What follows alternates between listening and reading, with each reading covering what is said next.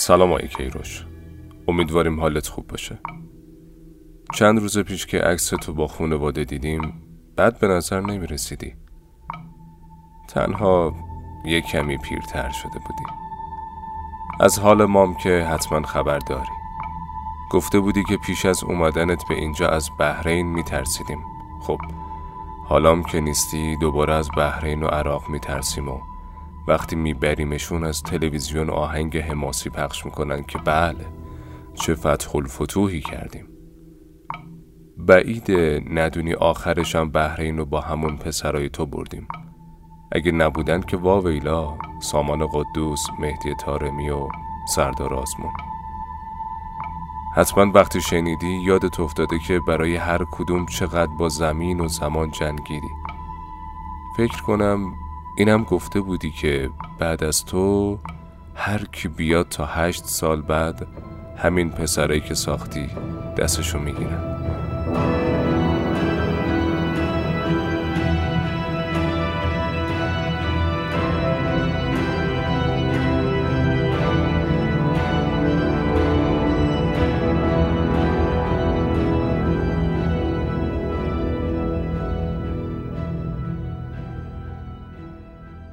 اینجا پنجمین اپیزود پادکست مدبویزه و تو چهارشنبه 19 خرداد 1400 منتشر میشه. من مشتبه حسامی هستم و این پادکست رو با ساسان آقایی و مهدی قدیمی تولید می‌کنیم. مدبویز تلاش کرده به مسئله های رایج کشورمون بپردازه به هر چیزی که ایران بهش مبتلاست. ما رسانه آزادی هستیم شما رو دعوت می‌کنیم به سوژه های انتخابی پسران دیوانه گوش کنید و بعد بیشتر فکر کنید. پادکست ما رو می‌تونید از Castbox، Google Podcast، ناملیک و کانال تلگرامیمون گوش بدید و فالو هم بکنید تا قسمت های بعدیمون رو از دست ندین. برای ارتباط بیشتر و نظر و انتقاد هم می‌تونید از کانال تلگرامی مدبویز یا صفحه اینستاگراممون استفاده کنید. پیش از اینکه وارد شماره امروز بشیم، جا داره از پشتیبانی گرم، صمیمی و امیدبخش تمامی دوستان و همراهامون تشکر کنیم که توی شماره قبلی دلگرممون کردن و هنوز پیاماشون ادامه داره. امیدواریم از مدبویز همیشه حمایت کنید و ما هم هیچ وقت ناامیدتون نکنیم. بعد چند تا شماره سنگین امروز رفتیم سراغ فوتبال و حال و هوای تیم ملی. تلاش کردیم هشت سال نوستالژی های اون تیم زیبا رو مرور کنیم. توی این روزهایی که تیم ملی هیچ شباهتی بهش نداره. یه جورایی شده مستاق از عرش به فرش رسیدن.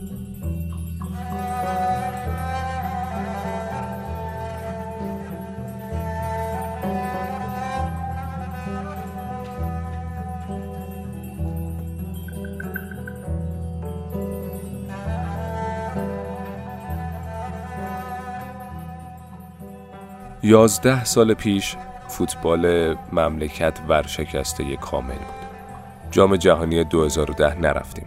بعدش هم با کلی ستاره مثل همیشه به نوجوانه کره توی یک چهارم جام ملت‌های آسیا باختیم. ایران که همیشه یه قدرت اصلی تو فوتبال آسیا بود پایان یه نسل طلایی رو می‌دید و زانوی غم بغل کرده بود. بعد از بلاژویچ که تلاش کرد خون تازه‌ای به تیم ملی تزریق کنه برانکو و قلنویی و قطبی فقط مصرف کننده بودن و تقریبا برای 7 سال تیم ملی 13 14 تا بازیکن ثابت داشت که هی پیرتر شده بودن. با افتضاح جام جهانی 2006 که برانکو باهاش یه نسل طلایی رو نابود کرد علی دایی بالاخره از تیم ملی رفت اما بقیه موندن و هی باختن. 2007 و 2011 به تیمای جوانان کره تو جام ملت ها باختیم و تو راه جام جهانی 2010 هم با علی دایی که حالا شده بود سرمربی به عربستان توی تهران. اون نسل طلایی تقریبا هیچ افتخاری تو کارنامه ملیش نداشت اما کنارم نمی‌رفت. حدود ده سال سکون و رخوت توی تیم ملی نتیجه شده بود برهوت لمیزرع لیگ. لیگی که حتی یک پدیده هم نداشت. ستارهاش هنوز فرهاد مجیدی و علی کریمی بودن با 35 36 سال سن. چه عصر وحشتی بود. داشتیم به زوال می‌رفتیم که معلوم نیست دست خدا از کجا به دادمون رسید یکی رو پیدا کردیم به اسم کارلوس کیروش. کارنامش رو یه تریلی نمی‌کشید. از دستیاری فرگوسن تا سرمربیگری رئال و پرتغال. یه سال قبل اینکه سر و کلش توی ایران پیدا بشه از قاب تلویزیون یه مربی خوشتیپ رو روی نیمکت پرتغال و در حال کچ کردن کریس رونالدو تو جام جهانی دیده بودیم و فکرش هم نمی کردیم این طرف رو ببینیمش. اما ناگهان کیروش وسط فضای منجمد و سرخورده بعد 88 پیدا شد. بهمن 89 درست وقتی خاورمیانه در کانون التهاب قرار داشت اومدش ایران توافق کرد و رفت تا برای یه سفر دور و دراز آماده بشه. داشت یه اتفاق بزرگ برای فوتبال ایران میافتاد. اما 25 بهمن 89 توی تهران اعتراضای بعد انتخابات 88 دوباره سرباز کرد و در جریانش چندین تن رو کشتن. این ربطی به فوتبال نداشت اما برای کارلوس کیروش عبور از یه خط قرمز بود. همون شب که خبر رو شنید یه ایمیل دو سه خطی زد به فدراسیون فوتبال مشکلات خانوادگی رو بهونه کرد و گفت ببخشید نمیام خدافز اما قرار نبود این آخرش باشه. قرار بود اون یه تاریخ نو برامون بسازه. پس توی بهار 90 دوباره به تهران بازگشت. مأموریت نخست کیروش جام جهانی 2014 بود. ایران از جام جهانی قبلی جا مونده بود و کیروش اومده بود که ما رو به بزرگترین تورنمنت فوتبالی جهان برگردونه. تو چند ماهی که فرصت داشت خوب ویرونه ای که تحویل گرفته بود و ورانداز کرد. برای هدفش ابزارهاش خیلی محدود بودن و زمانش هم کم. کیروش چند تا سرباز حرفه‌ای می‌خواست که سطح فوتبال تیمش رو بکشن بالا و لاعقل جلوی کره جنوبی که دو بار پشت سر هم تو جام ملت ها حذفمون کرده بود نترسن و نلرزن.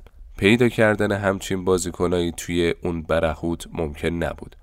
پس کیروش چمدونش رو بست و شد مسافر دائمی فرودگاه. از این شهر به اون شهر تو اروپا تا هر کسی که یه رگ و ریشه ایرانی داره رو پیدا کنه و بگه تیم ملی بهش نیاز داره. بعضی از اونا که کیروش پیدا کرد مثل دانیال داوری حتی فارسی هم حرف نمی زدن اما دو نفر تبدیل به بخشی از تاریخ تیم ملی شدن اشکان دجاگه و رضا قوچان نشد از مرحله نخست گروهی راحت رفتیم بالا اما تو مرحله دوم قطر و ازبکستان منتظرمون بودن و البته گربه سیای تیم ملی کره جنوبی. انگیزه انتقامگیری از باختای متوالی تو جام ملت ها داشت شعله ور می شد. ثانیه های واپسین این مسابقه است. منتظر سوت پایان هستیم. سوت پایان این مسابقه و سود تاریخی ایران به رقابت های جام جهانی 2014 پیروزی ارزشمند ایران. کارلوس کیروش هم یه جوری پاسخ چای رو میده اونجا. استودیوی فوتبال برتر رو ببینید. حتما تمام ایران الان به همین ترتیب جشن و شادمانی موج می‌زنه. روزی ارزشمند و نفسگیر ایران در مقابل کره جنوبی. اون هم در خانه حریف. وقتی تیم کیروش مرحله دوم و با برد جلوی ازبکستان آغاز کرد باورمون شد که بالاخره عروسی به کوچه ما می‌رسه. اما تیم دو تا نتیجه بد و بدتر گرفت. مساوی تو آزادی با قطر و یه فاجعه عجیب و غریب باختن به لبنان. این باخت از این جهت تاریخی بود که ما هرگز به لبنان نباخته بودیم. اما اون موقع نمی‌دونستیم تا سالهای سال بعدش دیگه رنگ باختن تو آسیا رو نمی‌بینیم. دفعه بعدش که دوباره توی یه بازی رسمی تو آسیا باختیم حدود 6 سال و نیم یا دقیقا 2330 روز بعدش بود. تو اون عصر تلخ و دیوونوار 8 بهمن 97 که آخرین بار کارلوس کیروش رو روی نیمکت تیم ملی می‌دیدیم. با باختم به لبنان به نظر می رسید پولمون رو ریختیم دور و هیچ امیدی به صعود نداشتیم. آخرین بازیمون جلوی کره ها بود. حتی مساوی هم به دردمون نمی‌خورد. باید می بردیم و خب این اتفاقی بود که افتاد. دوباره امید و باز ناامیدی به ازبکستان توی تهران باختیم. بعد این باخت کیروش تا خرداد 92 فرصت داشت تا خودش و ایران رو نجات بده. سه تا بازی داشتیم. با قطر توی دوهه لبنان توی آزادی و سومی با کره تو اونجا. اما حتی هفت امتیازم برای صعود کافی نبود. فقط باید هر ستا رو می بردیم. اما با تیمی که به لبنانم باخته بود خیلی بعید به نظر می رسید. توی تیمی اینقدر متزلزل تنها نقطه اطمینانمون مهدی رحمتی بود. توی اوج دوران فوتبالش بدون هر رقیبی. اما کیروش می‌خواست به دانیال داوری هم یه شانسی بده. رحمتی هیچ وقت نگفت با خودش چه فکری کرد که تصمیم گرفت از تیم ملی بکشه کنار. اما تو بدترین تصمیم زندگیش با سرسخت ترین آدمی که احتمالا تو زندگیش دیده سرشاخ شد. رحمتی تیم ملی رو درست وقتی بهش بیشتر از همیشه نیاز داشت کنار گذاشت. و بعد از اونم تیم ملی برای همیشه رحمتی رو. هفته های آخری که تیم ملی برای مأموریت غیر ممکنش آماده می شد خیلی ها وساطت کردن عادل فردوسی پور پا پیش گذاشت تا مشکل رو حل کنه. رحمتی و هم کرد اما کارلوس کیروش یکی مثل همه نبود. حاضر بود بدون دروازبان بره تو زمین. حاضر بود تمام اعتبارش رو چوب حراج بزنه. حاضر بود جام جهانی رو قربانی کنه اما اصولش رو نذاره زیر پا. از نظر اون کسی که توی اوج نیاز تیم ملی بهشت پشت کرده دیگه جایی توی تیمش نداره. بعدها به مجله خبری فیفا درباره این ماجرا گفت که هیچ وقت گرفتن این تصمیم ها آسون نبوده.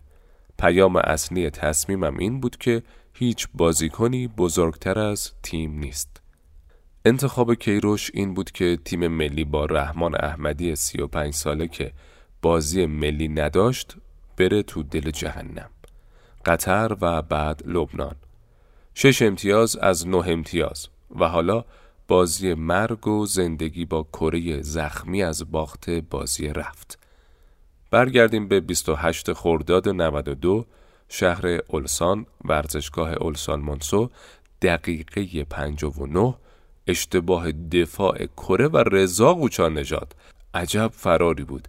مثل تیری که از کمون رها شده باشه. به قلب کره شلیک کرد.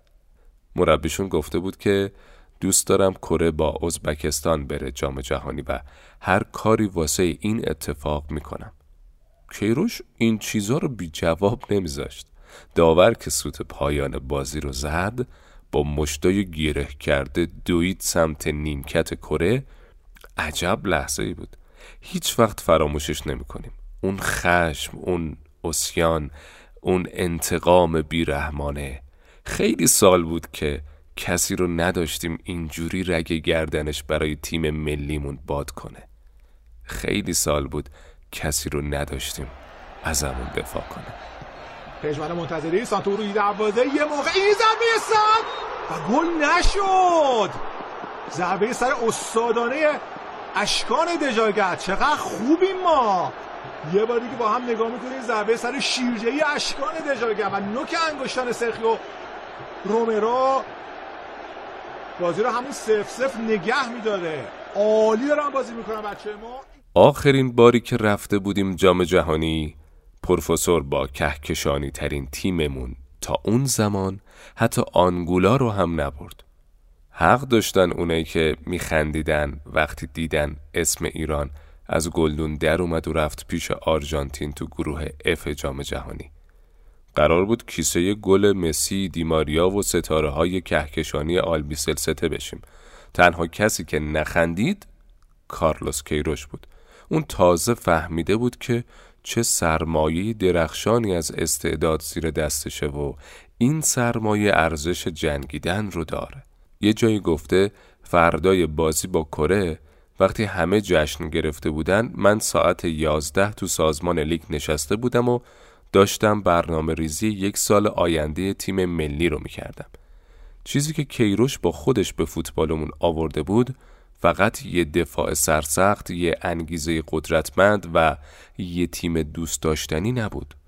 تو پشت پرده این تیم یه کار شبانه روزی، یه نبرد سرسختانه با همه سر منافع تیم ملی و مقدار بیش از اندازه نظم و دیسیبلین قرار داشت. کیروش از همین روزای نخست آغاز به کارش نه فقط 23 تا بازیکن تیم ملی که حدود 100 تا فوتبالیست رو تحت نظر گرفت. اونا تقسیم به سه زون شدن تا بهترین ها در یه فرایند کاملا ساختار یافته به تیم ملی برسن. راز این که روزی که کیروش اومد حتی یه ستاره هم نداشتیم و روزی که رفت پشت سرش سه تا تیم ملی جا گذاشت همین بود. تاج دربارش گفته تا دوازده شب کار می‌کرد و از ما و اطرافیانش کار می‌کشید. برای هر بازیکنی پرونده ای تشکیل داده بود که روزی سه تا سوال به پروندهش اضافه می‌کرد. کیروش تمام اون یه سالی که روزنامه ها شروع کرده بودن به انتقاد از تیم ملی داشت درباره سه تا بازی مهمی که پیش روش بود فکر می‌کرد. نقشه می‌کشید و تیمشو آماده می‌کرد. بهونه های مطبوعات همون همیشه گیا بودن چرا به لیگ بیتوجهی میشه چرا بازیکنهای دورگه تو تیم ملی هستن چرا بازی تدارکاتی زیاد نداریم چرا کیروش همش دنبال تعطیل کردن لیگ و برگزاری اردو برای تیم ملیه؟ خیلی ها حساب کرده بودن که با کیسه گل شدن ایران جلوی سه تا تیم گروهش پرونده کیروش تو ایران بسته میشه و دوباره راهشون به دالونهای تاریک و پشت پرده های فساد گشوده. کیروش شبیه یه سپر بلا و محافظ دست خیلی هاشون از تیم ملی بریده بود. توی تیمی که سه تا بازیکنش سهم وزارت ورزش بودن سه تاش سهم نماینده های مجلس و دو سه تاش هم سهم سردبیرای ورزشی یهو یه نفر اومد و بسات همه سهمیه ها رو جمع کرد.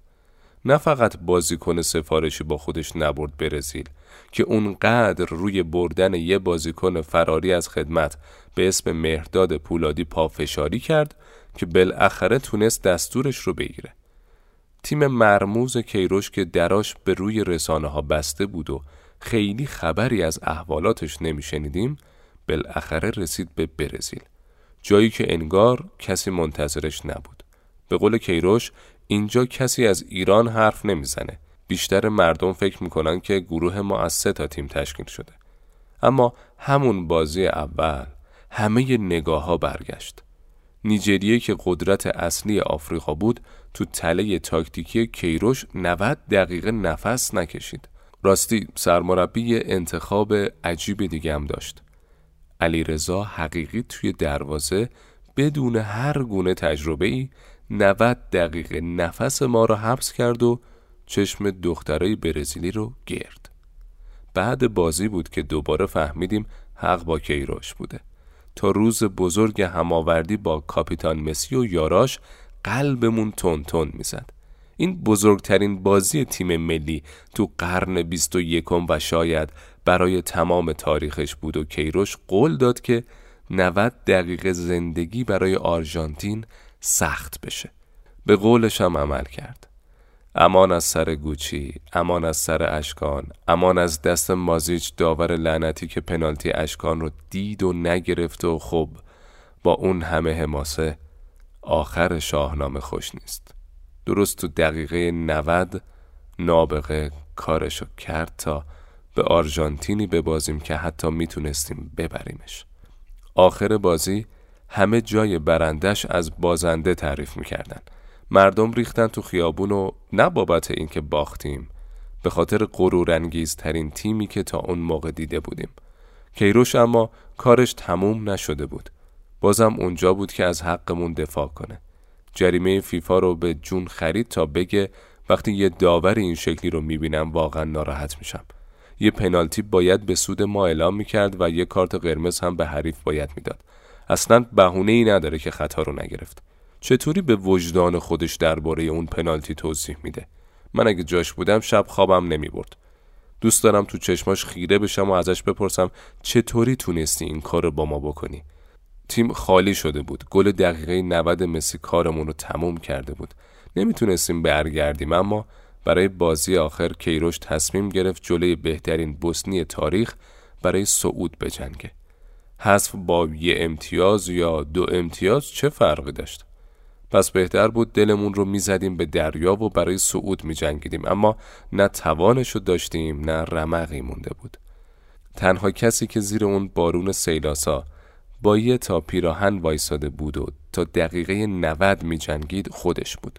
خود خودش که کم کم داشت به باس تو بچه های تیم ملی مشهور می شد.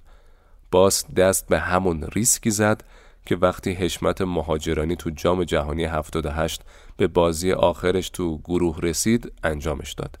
تو اون جام ایران اگه بهترین پروی تاریخ رو می برد شانس صعود داشت و مهاجرانی یه ترکیب هجومی چید تا دست کم شانسش رو امتحان کنه. اون تیم چهار تا خورد و به خونه برگشت. تیم کیروش هم سه تا خورد و برگشت تهران ولی کسی مگه یادش میره اون لحظه ای که عادل از ته قلبش گفت چقدر خوبیم ما آن دو توپ رو میفرسته بلند روی دروازه. این ضربه روی خط دروازه. جوی دروازه جوی دروازه جوی دروازه. رضا قوچان نجات.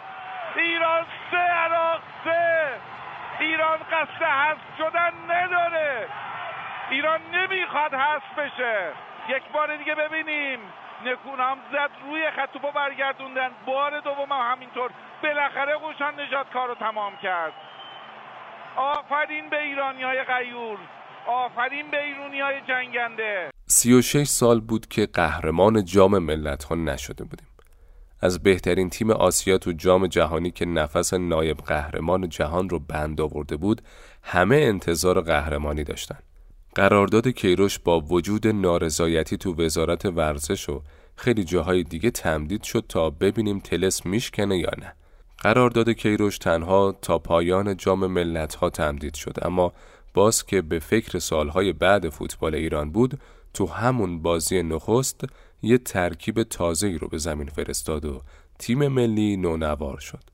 وریا غفوری، وحید امیری، رامین رضاییان و مرتزا پورعلی گنجی تو جام ملت‌های 2015 ملی پوش شدن و فیکس بازی کردن.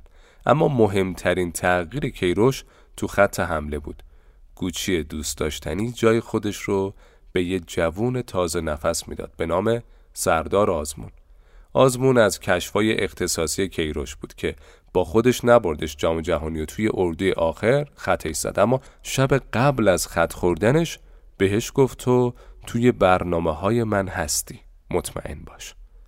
از همون اولشم آزمون به دل خیلی ها نشست. شاید بابت محبوبیت گوچی بود یا قیافه یخ و گاهی رفتارهای کودکانش. تیم ملی با سه تا تیم عربی غرب آسیا هم گروه بود اما برای نخستین بار اصلا دردسری نکشیدیم. بحرین و قطر و امارات رو خیلی راحت بردیم و با نه امتیاز رفتیم بالا. بدون گل خورده. نوبت به رقیب سنتی و همسایه رسید عراق. کیروش هیچ وقت نبردشون. و صبح جمعه غمگین سه بهمن 93 یکی از اون دوبار بود اگه از پس این خان بر می اومدیم به نظر می رسید تو نیمه نهایی هم کره رو دوباره می‌بریم و بالاخره بعد 36 سال می‌رسیم فینال ولی افتاد مشکل ها تیم کیروش با اعتماد به نفس بازی رو آغاز کرد و اتفاقا دقیقه 24 با گل سردار آزمون خیالمون از صعود راحت شد. داشتیم خواب نیمه نهایی رو می‌دیدیم که نورچشمی باز همه چیز رو خراب کرد. دو دقیقه به پایان نیمه نخست مرداد پولادی یکی از اون کارای ایرانی رو کرد. توی صحنه بی اهمیت با دروازبان عراق من تو من شد و بدون هیچ دلیلی داور تصمیم گرفت به پولادی کارت زرد نشون بده. کارت زرد رو جلوی چشم پولادی گرفت و بعد رفت.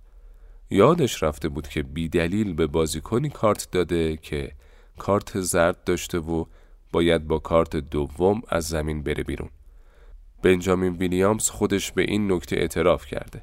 کارت رو نشون دادم و بعد به سمت مرکز زمین دویدم اما بازیکنای عراق به من اشاره کردن که کارت زرد دوم اون بازیکن بوده وقتی چک کردم دیدم که اون قبلترش یه کارت زرد گرفته بود تصمیم دیوانوار ویلیامز با واکنش کیروش روبرو شد بین دو نیمه اون همونجا لب خط وایستاده بود تا داور به سمتش بیاد ویلیامز مکس کرد و با آرومی به سمت رختکن می‌رفت اما سرعت کم اون در تصمیم کیروش اثری نداشت.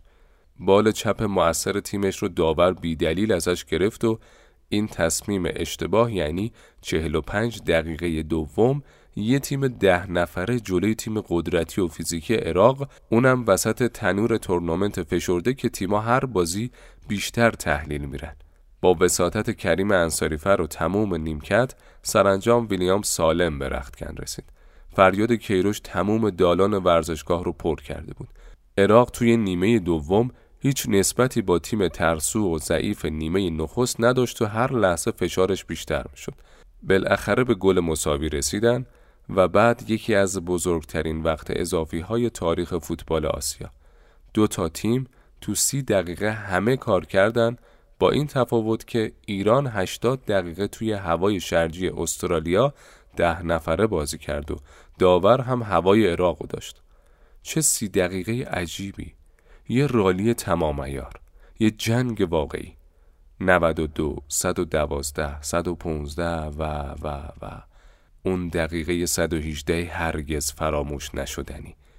ایران عقب افتاد جبران کرد. دوباره عقب افتاد و دوباره بازی رو برگردوند. باور کردنی نبود.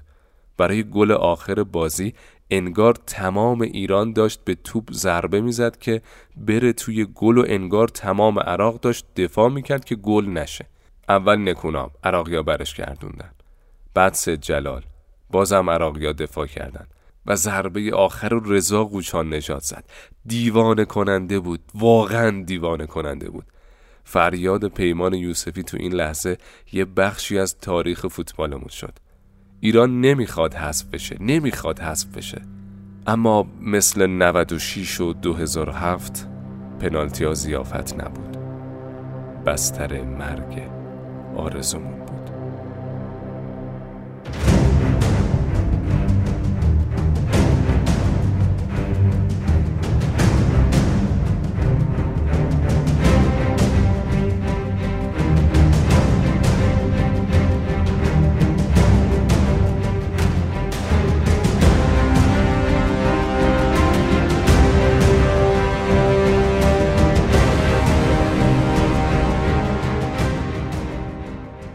فصل انتقامگیری رسید.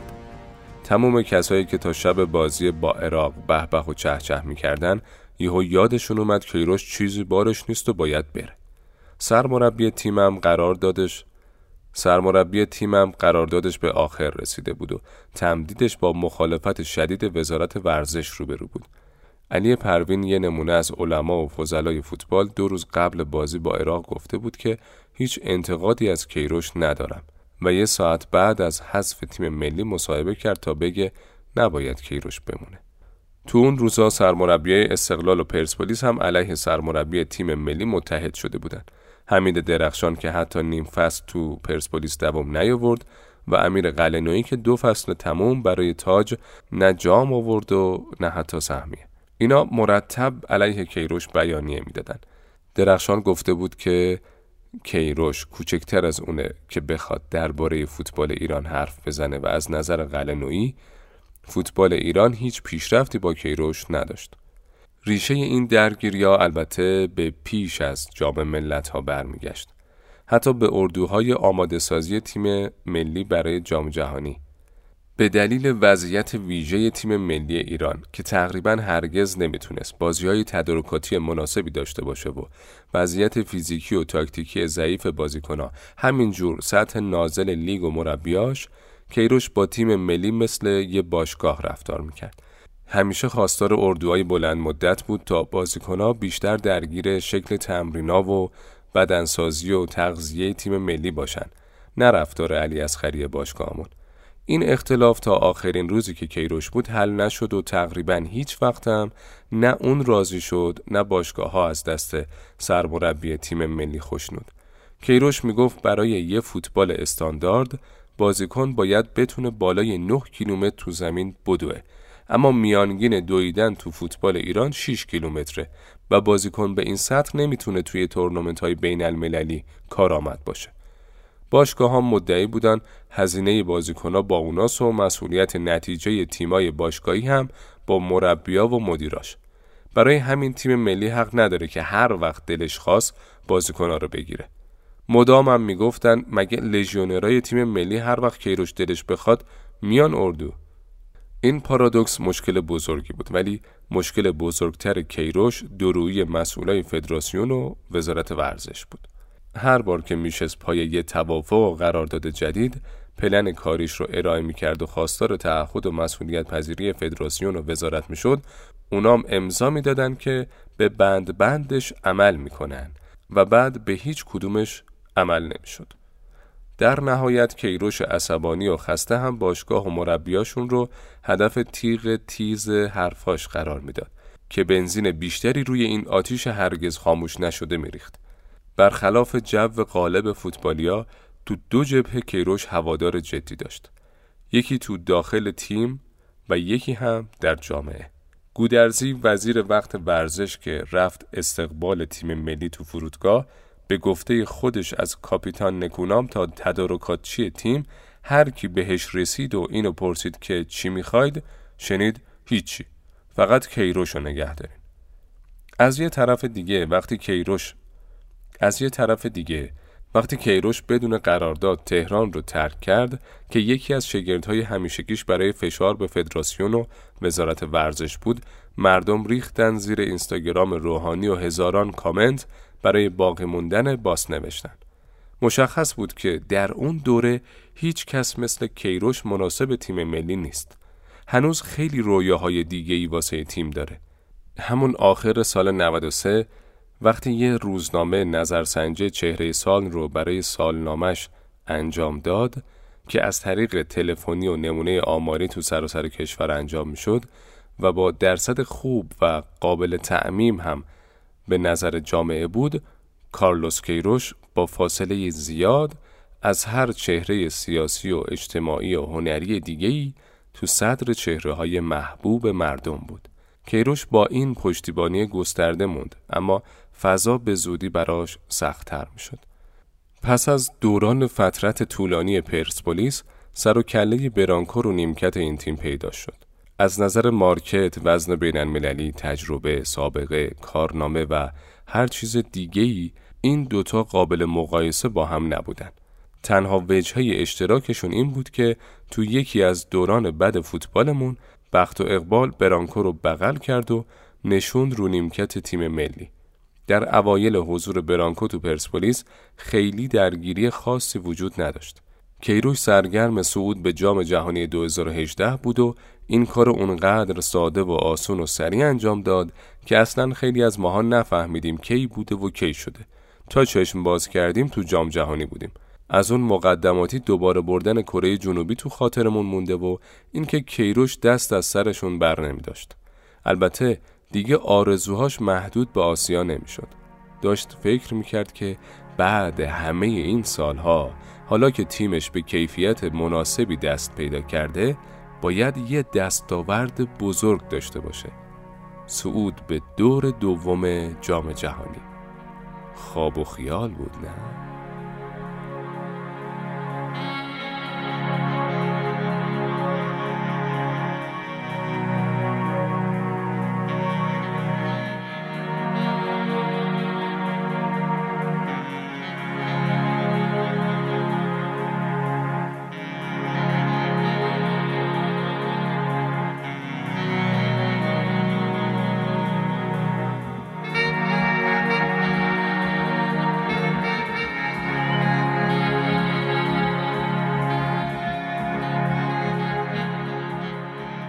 دعوا از کجا شروع شد؟ شاید درسترش این باشه که بگیم این دعوا بین سرمربی تیم ملی و مربیای باشگاهی اول و آخر نداشته. همیشه تو فوتبال ایران بوده و تو دوره کیروش به خاطر اخلاقای خاص و تندش شدت بیشتری گرفت. اما آشکارترین تصویر از آغاز درگیری زیان بخش کیروش و مربی پرسپولیس اونجا بود که برانکو تو کنفرانس خبری سه بار کوبید رو میز و گفت اگه تیمم قهرمان نشه مسئولش کیروشه. آتیش این اختلاف همون جور که پیشترش گفتیم برمیگشت به حسین قلی خانی بودن فوتبال ایران که هیچ کس سر جاش نبود. هیچ کسی هم به امضاش متعهد نبود و کیروش مجبور بود تک و تنها با مربی تیم باشگاهی تا وزیر ورزش درگیر بشه که از منافع تیم ملی چیکار کنه؟ دفاع کنه. اینکه اردوهای تیم ملی سر وقت انجام بشه و این کار با باشگاه ها تنظیم بشه کار اون نبود. این که واسه لباس و توپ و زمین با کیفیت برای تیم ملی صبح تا شب بجنگه کار اون نبود. این که زمین و کمپ با کیفیت برای تیم ملی بسازه کار اون نبود. اینکه بره به AFC حالی کنه کدوم طبیله 20 روز مونده به جام جهانی و تو اوج آماده سازی تیمای ملی جام باشگاهاش رو برگزار می‌کنه؟ کار اون نبود. اینکه دنبال تدارکات تیم و کمپای مناسب برای تیمش مجبور باشه خودش شخصا وارد پروسه یافتن و مذاکره و عقد قرارداد بشه کار اون نبود. اینکه دنبال هواپیمای چارتر باشه کار اون نبود. اینکه در به در تیمایی باشه که حاضر بشن با تیم ملی بازی کننم کار کیروش نبود. اما اون همه این کارا رو می‌کرد. خیلی بیشتر از مسئولیتی که بهش داده بودن و خیلی بالاتر و فراتر از اختیاراتش. این دایره تمام نشدنی فعالیتهاش طبیعتا با هر بخش دیگه فوتبال ما تداخل پیدا می‌کرد و به قول معروف هر جا پا میذاشتی می‌رفت رو دوم آقای کیروش. از نظر باز این کارا در نهایت خیرش به تیم ملی می‌رسید و خب چه هدفی بزرگتر از تیم ملی؟ کیروش درکی نداشت که چطور ممکنه خیلی میلیون نفر البته نه تمام هوادارای فوتبال تو ایران. گیر یه جام بیاعتبار از نظر جهانی به نام لیگ قهرمانان آسیان و قدرت درک اهمیت جام جهانی رو ندارن. اما خب برای یه دسته از هوادارای پرسپولیس حتما قهرمانی تیمشون تو آسیا برای اولین بار از زمان تأسیسش مهمتر از صعود تیم ملی به دور دوم بود. بی خودی که تو کوران تلاش خیره کننده تیم ملی برای رسیدن به مرحله دوم جام جهانی نمی‌گفتن تیم ملی من پرسپولیسه. اینم احتمالا یه بخشی از فرهنگ ایرانی ماست که منفعت گروهی رو به منفعت خیلی بزرگتر ایران ترجیح میدیم و همیشه این شکلی بودیم. در واقع احتمالا خیلی ربطی به هوادارای یه باشگاه نداره. بیشترمون اینجوریم. البته بازم احتمالا ها. بگذاریم. هر روزی که به جام جهانی نزدیکتر می شدیم اختلاف توی فوتبال ما اوج می گرفت و مصاحبه پشت مصاحبه. دو تا موضوع این وسط خیلی نقش جدیتری از اصل بگو مگوهای کیروش و برانکو و بقیه فوتبالیا داشت که شده بودن یه بلوک متحد علیه کیروش. یکی اونایی که مشهور شدن به خبرنهار و بابت بریده شدن چندین ساله منابع فسادشون تو تیم ملی ناراحت بودن و حالا شانس این رو پیدا کرده بودن که پشت یه اسم و یه تیم قایم بشن تا هدف اصلیشون رو دنبال کنن که چیزی نبود جز فروپاشوندن تیم ملی و رفتن کیروش. جالب اینه که همینا همینا که عینا ازشون میشنیدیم آرزوم تیم ملی پاره بشه الان تو اردوی تیم ملی و فدراسیون فاسدا پلاسن و یه شبه تیم ملی دوست شدن. دسته دومی که از این دعوا سود می بردن تو وزارت ورزش نشسته بودن. شما فکر کن یه مجری که کل کارش رو خونی اشتباه چند خط خبره تو ساختمون قصبی سئول هر روز علیه تیم ملی توییت می‌زد و با باخت تیم ملی شاباش پخش می‌کرد. رئیس اینا مثل وزیر قبلی ورزش نمی‌خواست سر به تن کیروش باشه. حتی اگه سر به تن کیروش نبوده حتی اگه سر به تن کیروش نبودن مساوی بود با نابودی تیم ملیمون. مسعود شجاعی که کاپیتان تیم کیروش بود توی بازی باشگاهی تیمش تو جام یوفا جلوی یه تیم اسرائیلی بازی کرد. بعدم هر کاری کردن عذر نخواست. این شد که به کیروش فشار آوردن دیگه دور کاپیتانش رو خط بکشه. کیروش هم یه چند ماه بی اهمیتی رو از مسعود چشم شست. بعد دم جام جهانی گذاشتش تو لیست مسافرای برزیل و بازی اولم تیم رو پشت سر کاپیتان شجاعی فرستاد تو زمین. از اون لجبازی دائمی کیروش. این ماجرا مجلس رو تحریک کرد و وزیر رو کشون کمیسیون فرهنگی. این نقل یه عضو کمیسیونه که اونجا گفته شد مام از خدامونه این بره دو هفته صبر کنین. تیمش جلوی اسپانیا و پرتغال له میشه بعد خودش میره. راز اون همه شادمانی از شکست تیم ملی رو می‌تونین تو همین حرفا پیدا کنید. یا اینو بفهمید که چطوری وقتی تیم ملی از هتل المپیک داشت می‌رفت برای اردوش تو قطر تا آماده مهمترین تورنمنت جهانی بشه. نگهبانای هتل بدرقش کردن و حتی یه مسئول دونپایه وزارت ورزش و فدراسیون اونجا پیداشون نشد. همونایی که یکی دو ماه بعدش برای فینال آسیا رخت خواب پهن کرده بودن تو اردوی پرسپولیس. احسان انجام میشه. گل! توی دروازه. مهدی تارمی زده خودشون زدن. گل برای ایران. دقیقه 95 دروازه باز میشه. چقدر کیف کردیم. جونم آقای عزیز بوغدوس فکر کنم گل به خودی زد. اولین گل به خودی جام. ما رو یکیچ برنده می‌کنه. یک بر صفر تیم ایران. ببینید این طرفدارا رو کیف کنید. لذتش رو ببرید. کارلوس کیروش رو ملاحظه می‌کنید. دقیقه 95 حساب کار یک بر صرفش مهدی ترابی بود اونجا. با هم ببینید سانت عالی احسان آیستبی چقدر خوب و خوشگل زد به خودشون. خیلیتی بود که به خدا او بزنه ضربه رو توی دروازه. با هم نگاه می‌کنیم. یه ضربه سر شیرجهی و توپی که عزیز بوهدوز در اون دروازه خودشون قرار میده.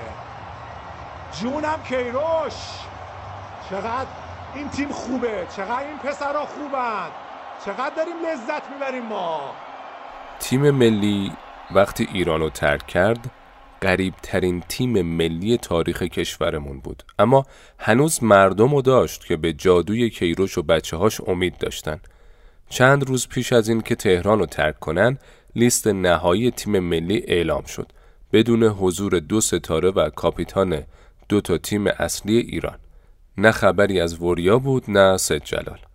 به لطف کلی قلم مسموم و پولای خرج شده فضایی درست شده بود که انگار سرمربی تیم ملی بیجا کرده از ساده ترین حقش که انتخاب بازیکناش استفاده کنه. کیروش هم البته کم از کار نمیذاشت. صبح که بیدار می‌شد مثل رفتن رو تردمیل اول یه سری لیچار بار فدراسیون و وزارت و برانکو می‌کرد بعد مشغول بقیه امور می‌شد. بعد نیست نگاه کنیم که رسانه های اون زمان چه حد گسترده ای از خزعبلات رو میبافتن. می‌گفتن بازی با ایتالیا و چند بازی بزرگ برای آماده سازی تیم ملی هماهنگ اما کیروش هیچ کدوم رو نپذیرفته چون از بازی با تیمای بزرگ وحشت داره. اما واقعیت این بود که حتی کوزو هم حاضر به دیدار با ما نشد می‌گفتن که کیروش خودش بهتر از همه می‌دونه ایران مفتزه ترین تیم جام جهانی میشه و انتقادهاش به اولویت دادن باشگاه ها و بیتوجهی به برنامه تیم ملی و نداشتن فقدان بازی تدارکاتی بهونهگیری برای افتضاح که قرار به بار بیاد. می‌گفتن کیروش بعد افتضاح جام جهانی ول می‌کنه و میره و تنها هدفش پر کردن جیبشه و دوشیدن ما. اما کیروش بعد اون هم موند و بعدترش هم اگه می‌خواستیم باز میموند. می‌گفتن جام جهانی قبلی از حقیقی پول گرفته بوده تا فیکس باشه و این بار هم همینه. منتها در نهایت انتخاب کیروش همون بیرانوندی بود که حتی هوادارای پرسپولیس هم مسخرش می‌کردن. می‌گفتن تیم ملی اردوهایی میره که کیروش از کمپهاش درصد می‌گیره. یا چرا شخص کیروش رفته تا کمپ تیم ملی رو انتخاب کنه؟ اگه مسئله گرفتن پورسانت نیست ها؟ بعد که تیم ملی آلمان و خیلی از تیما تو روسیه با مشکل کمپ روبرو شدن معلوم شد چرا کیروش وسواس داشته. یه فوتبالیست مشهوری هم روی آنتن تلویزیون گفت کیروش بدنساز تیم ملی رو بابت این انتخاب کرده که با مادر بدنساز رابطه داره. و بعد تو کوران بازیای جام جهانی دیدیم که تیم ملی حتی تا دقیقه 95 بازی آخرش داره می جنگه و نفس کم نمیاره می‌گفتن کیروش کوره و لیگو نمی‌بینه مغرزانه پرسپولیس رو بایکوت کرده اما وقتی تیمش تو جام جهانی به میدون رفت بیرانبند، چشمی، حسینی، ابراهیمی و امیری ستاره هاش بودن. همه از لیگ داخلی ایران که در کوره بازیکنسازی کیروش به بالاترین استانداردهای دوران بازیشون رسیدن. همه اینا تنش ها و کمپین کوبیدن تیم ملی تا ساعت هفت و سی دقیقه اصرگاه روز 25 خرداد 97 ادامه داشت. درست تا سوت بازی تیم ملی ایران و مراکش. 15 دقیقه نخست بازی از یه سمتی به شدت ناامید کننده بود چون مراکش چپ و راست توپ میریخت تو 18 ما و از اون سمت هم دلگرم کننده بود که بازیکنها با سر و پا و هر قسمتی که می‌شد صد راه گل شدن توپ بودن. لحظه های جهنمی که گذشت درست مثل نیمه دوم بازی با آرژانتین مسعود شجاعی یکی دو تا پا به توپ برداشت و روحیه تیم آورد بالا. همون نیمه اولم می‌تونستیم بزنیم اما کریم و سردار قدر ندونستن. نیمه دوم تقریبا مراکش چیزی نداشت و توی تله تاکتیکی کیروش گیر افتاد. اما مساوی برای ما کافی نبود. اگه قرار بود صعود کنیم باید و باید می بردیم. این سه امتیاز حکم زنده نگه داشتن رویاهای یه ملت رو داشت. بازم کیروش به بازیکناش گفته بود تا وقتی بازی مساویه تا ثانیه آخر بازی ما هنوز توی جامیم. گفته بود که هرچی به سمت آخر بازی بریم این مراکشیان که به سمت مرگ حرکت می‌کنن و درست همونی شد که گفته بود. سامان قدوس یکی دیگه از منظومه بیپایان کیروش اون توپ رو بوسید و به خدا خیریتی توش بود که مراکش چند دقیقه بعد دقیقه 90 به خودش گل زد و ما رو با رویای صعود به دور بعد زنده نگه داشت. یه ضربه سر فرصت هست. دقایق عجیب غریب فوتبال ایران می‌تونه ضربه رو بزنه. کجا زد مهدی؟ کجا زد مهدی؟ فوتبال عجیبی شده. سردار صابون. سامان رو تو بسر گذاشت و اینجا یه ضربه پای چپ می‌خواست. فقط و فقط در چارچوب. یه ایران ریخت تو خیابون اما کلی بوغچی ضد تیم ملی تو کمین بودن تا با کیسه شدن جلوی اسپانیا دلی از عزا در بیارن. حالا برای سعود کیروش دنبال یه مساوی از کهکشان اسپانیا بود. یعنی می‌شد واقعا. آره می‌شد. اگه توپ اشتباهی تو 18 ما نمی‌خورد به دیگو کاستا می‌شد. اگه مهدی تارمی یه کمی دقیق تر بود یا کریم از تو شیش قدم جای اوت می‌زد تو گل یا اگه گل وحید امیری نمیسوخت آره می‌شد. می‌شد با اسپانیا مساوی کنیم. توی بازی هیچ چیزی ازشون کم که نداشتیم هیچ یه چیزی هم سر داشتیم. یه نمونهش اون دقیقه 69 و عکس مشهوری که کل ایران ریخته رو خط تا توپ نره تو دروازه. بازی آخرمون جلوی کشور کیروش و تیم سابقش بود. اگه تو 2014 با فوق ستاره آرژانتینی روبرو شدیم تو 2018 با فوق ستاره پرتغالی جنگیدیم تا پکیج تیم کیروش کامل باشه. کیروش بازم دنبال صعود بود و می‌دونست که این بار تیمش قابلیتش رو داره. تنها کسی بود که باور داشت شاید بتونیم قهرمان اروپا رو ببریم. روز قبل بازی یکی از اون جمله های خاصشو گفت. رویای یه ملت روی دوش منه بعد چهل سال یکی رو پیدا کرده بودیم که رویاهامون براش مهم بود بازی های تیم ملی درست تو اوج گرون شدن دلار، نابود شدن اقتصاد و جهالت راه ندادن زنها به استادیوم حتی برای دیدن بازی تیم ملی از روی پرده رخ می‌داد. همه چیز بد بد بد بود. یه جایی پیش از اون بازی مرگ و زندگی نوشتم اقتصاد داره فرو میریزه. ما مردم هر روز ناامیدتر و فقیرتر از دیروز میشیم. نمی‌دونم کیروش می‌ذاره بچه های تیم ملی این خبرهای ناگوار رو بخونن یا نه اما ما خبرهای اونا تو روسیه رو پیگیریم می‌دونیم سرمربی بهشون گفته بمیرید ولی ببرید برای این ملتی که استخوناش زیر فشار روانی افزایش قیمت لحظه دلار نابودی معاش و سرمایش خرد شده فقط تیم ملی مونده که می‌تونه برای یه شب ازامون رو تبدیل کنه به جشن. این یه بازی رو ببرید.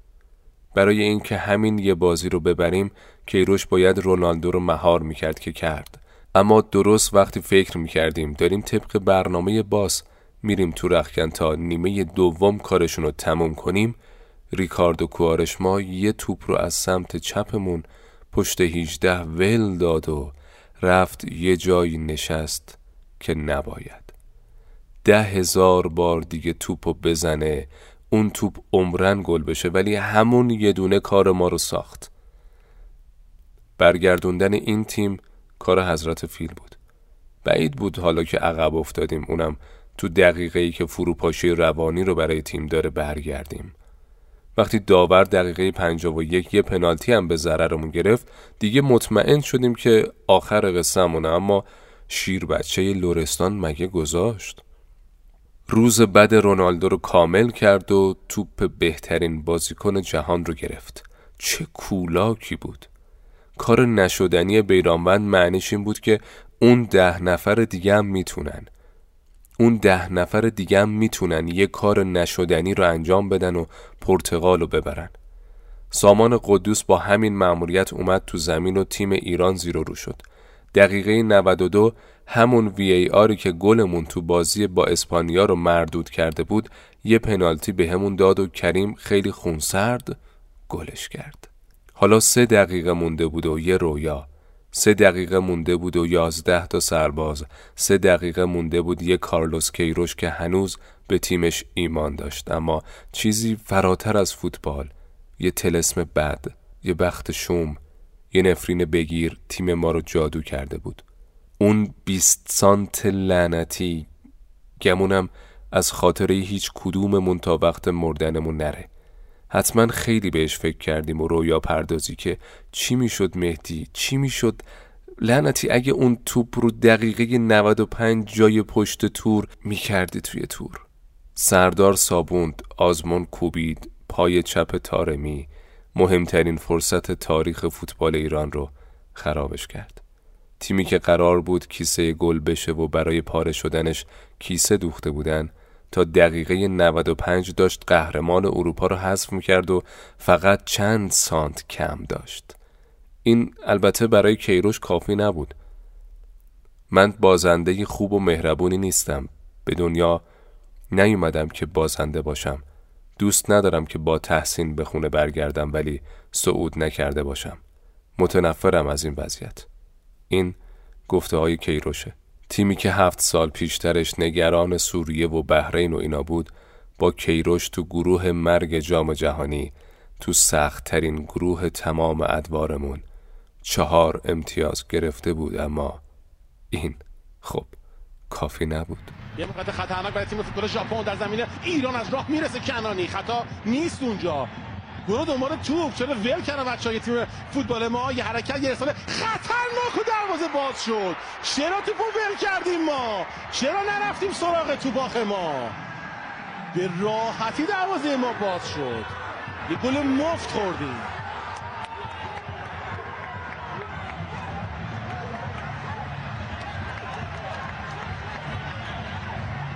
دیگه رد شد رفت به سمت نقطه کورنر.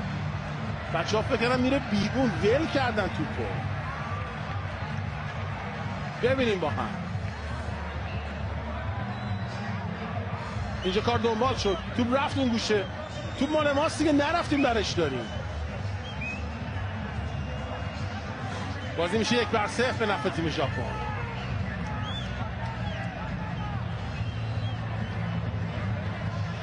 همه واسه اعتراض دو خطا نگرفته. کاش می‌تونست جلوی زبونشو بگیره اما هنوز بر نگشته بود تهران که به حساب همه رسید از برانکو تا بالا بالایاش. تیم اون 20 سانت با بزرگترین موفقیت تاریخ فوتبالمون فاصله داشت و این 20 سانت شاید فاصله همون برنامه ای بود که کیروش ارائه کرد. رئیس فدراسیون و نماینده وزیر هم امضاش کردن اما بعد حتی یه فازش هم اجرا نشد. اون 20 سانت فاصله اون روزایی بود که کیروش با چهار نفر اردوی تیم ملی رو شروع کرد. اون 20 سانت فاصله دیدگاه بدوی و جناهی ما با تفکر حرفه‌ای و ملی بود. بی خود نگفت دو نوع فداکاری وجود داره. یکی تو زمین و یکی هم بیرون زمین. من فکر می‌کنم شما اینجا دو تا ملت فوتبال دارید. یکی باشگاهی و یکی هم ملی. ایران یکی از کشورهایی که ملی پوشاش رو آماده می‌کنه تا تو باشگاه ها و برای اونا بازی کنن. فداکاری های خارج زمین اینه که باشگاه ها هم برای تیم ملی کار کنن. بدون این فداکاری داشتن آرزوهای بزرگ هیچ وقت میسر نیست اما تو فوتبال ایران تنها چیزی که آمادش نبودن فداکاری کردن برای تیم ملی با پسفند کیروش بود فداکاری که هیچ همه با شمشیر منتظر سر بریدن تیم مربی و بازیکناش بودن. فاصله زیادی هم تا جام ملت ها نداشتیم. اما همون چند ماه هم خرج این شد که به سرمربی تیم ملی ناسزا بگن. اونم به بقیه ارکان فوتبال دشنام بده و در نتیجه این نفرت پراکنی بی سابقه علیه تیم ملی وقتی ژاپن به تیم ملی گل می‌زد تو ایران بیشتر از خود ژاپنیا میپریدن هوا. چه فصل وحشتناکی بود واقعا نتیجه دو سال فعالیت اوباش سئول که توی سیستم درست و حسابی باید بابت این نفرت زایی نسبت به تیم ملی محاکمه می شدن اما اینجا سمت های بالاتر می گرفتن. اگه تیم ملی وقتی رفت جام جهانی تنها بود تو جام ملت ها دیگه هم تنها هم بیکس هم سرخورده و هم عصبانی بود فشار عجیبی به تیم می اومد که حتما باید قهرمان جام ملت های آسیا باشه و هر نتیجه جز این ناکامی محضه مثلا رفتنمون به نیمه نهایی جام ملت ها بعد 15 سال اصلا اهمیتی نداشت. همین قابل مقایسه است با پیروزی های بزرگ امروز که صعود به مرحله بعدی مقدماتی آسیاس و بابتش کم مونده سه روز جشن عمومی اعلام کنن. تیم کیروش اتفاقا هجومی بازی ها را آغاز کرد و تا مرحله نیمه نهایی همه رو کوبید. بعد شش سال نباختن تو آسیا بچه ها اونقدر اعتماد به نفس داشتن که همه آسیا ازشون بترسن. تو نیمه نهایی ژاپن با ده دوازده تا لژیونر درجه یکش منتظرمون بود. بدون اینکه در سالهای حضور کیروش حتی تجربه یه بازی رو با ژاپن داشته باشیم. شش تا از بازیکنایی که جلوی ما بازی کردن همونایی بودن که تو جام جهانی تا دقیقه 93 بلژیک رو حذف کرده بودن. نیمه اول و ایران بازی رو کنترل و مدیریت کرد. تارمی نبود و خط حمله ویرانگرمون از کار افتاد. با این وجود سردار می‌تونست همون نیمه کارو تمام کنه. اگه دقیق تر توپشو می‌زد. توی رخکن کیروش دستور داد که برید و تو 15 دقیقه اولش کارو با حمله های سریع و برقاسا تمام کنین تیم حسابی روند هجومی گرفت اما حماقت مصری دقیقه 55 آخرین ورق یه دفتر رو به پایان برد تیم کیروش درست برخلاف نظم همیشگیش و برخلاف تمام چیزهایی که سیکیو یادش داده بود به تنظیمات کارخونه بازگشت و فرو پاشید. تمام برای تمام کسایی که نبزشون با تیم ملی می‌زد شب تلخ و ویرانگری بود. اما تازه آغاز سورچرونی گله خوکا بود.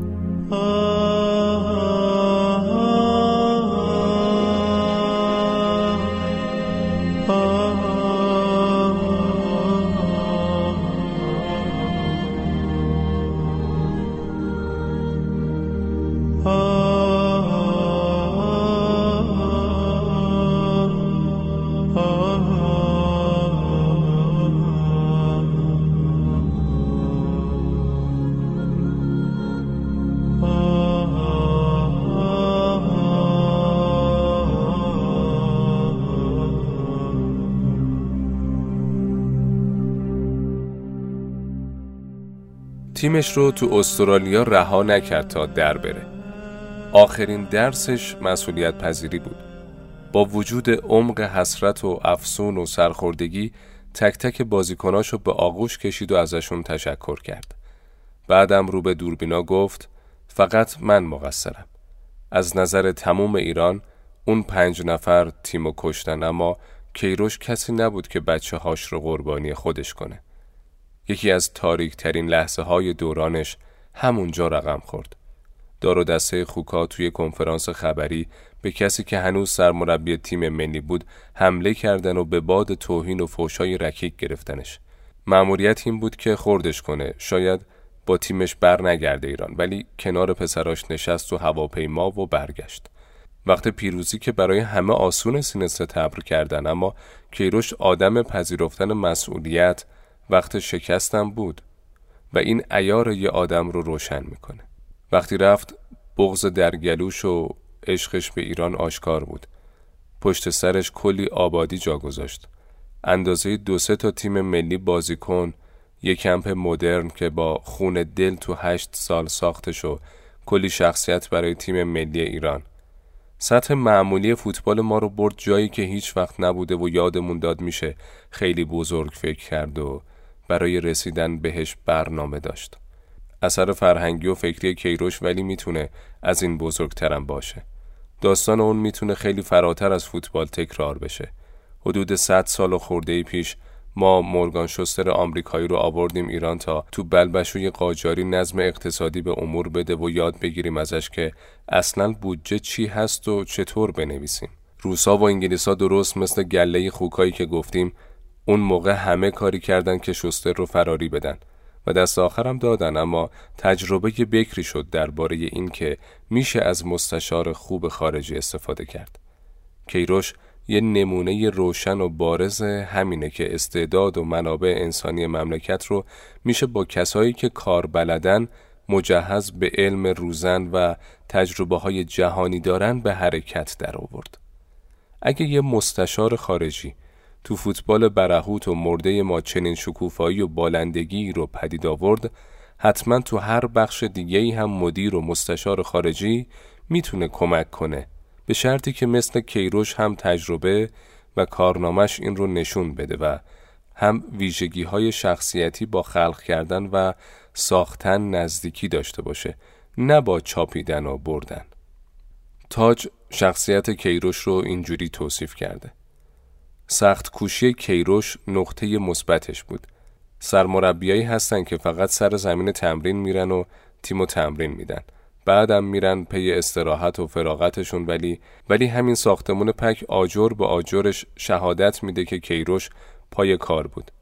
خیلی وقتا ساعت دوازده شب یا حتی دیرتر کارش تمام می‌شد و همه کادرش از آنالیزور و پزشک و همه اونا هم مشغول کار بودن و از اونام کار می‌کشید.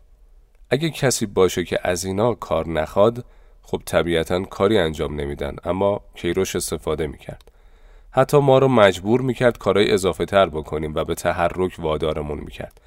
هر روز از کمیته بین الملل یه درخواستی داشت که باید انجام می‌شد. خب کیروش می‌تونست این کارا رو نکنه. وظیفش که نبود. همین زمین چمنی که برای تیم ملی درست شده و تا چشم کار می‌کنه سبزه تو دو سال انجام شده. پولش رو کیروش نداده ولی فشار اون بود.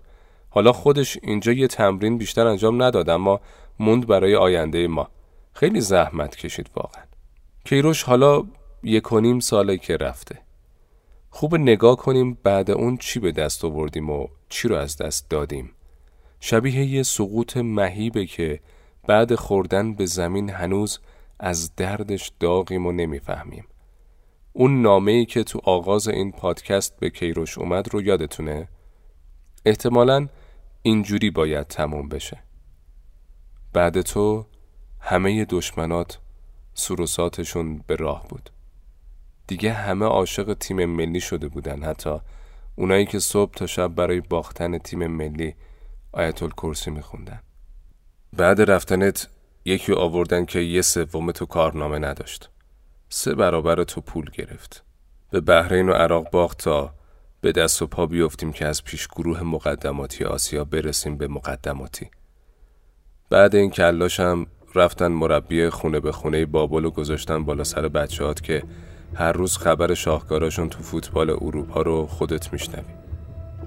اگه از حال پک می‌پرسی چیزی نگیم بهتره. قصت می‌گیره. اون چمن سبز و یه دست شده پژمرده و زرد و مثل قنایم جنگی امکانات کمپ رو به یغما بردن شبیه کمپ آواره ها شده. خیلی شبیه حال و روز تیم ملی.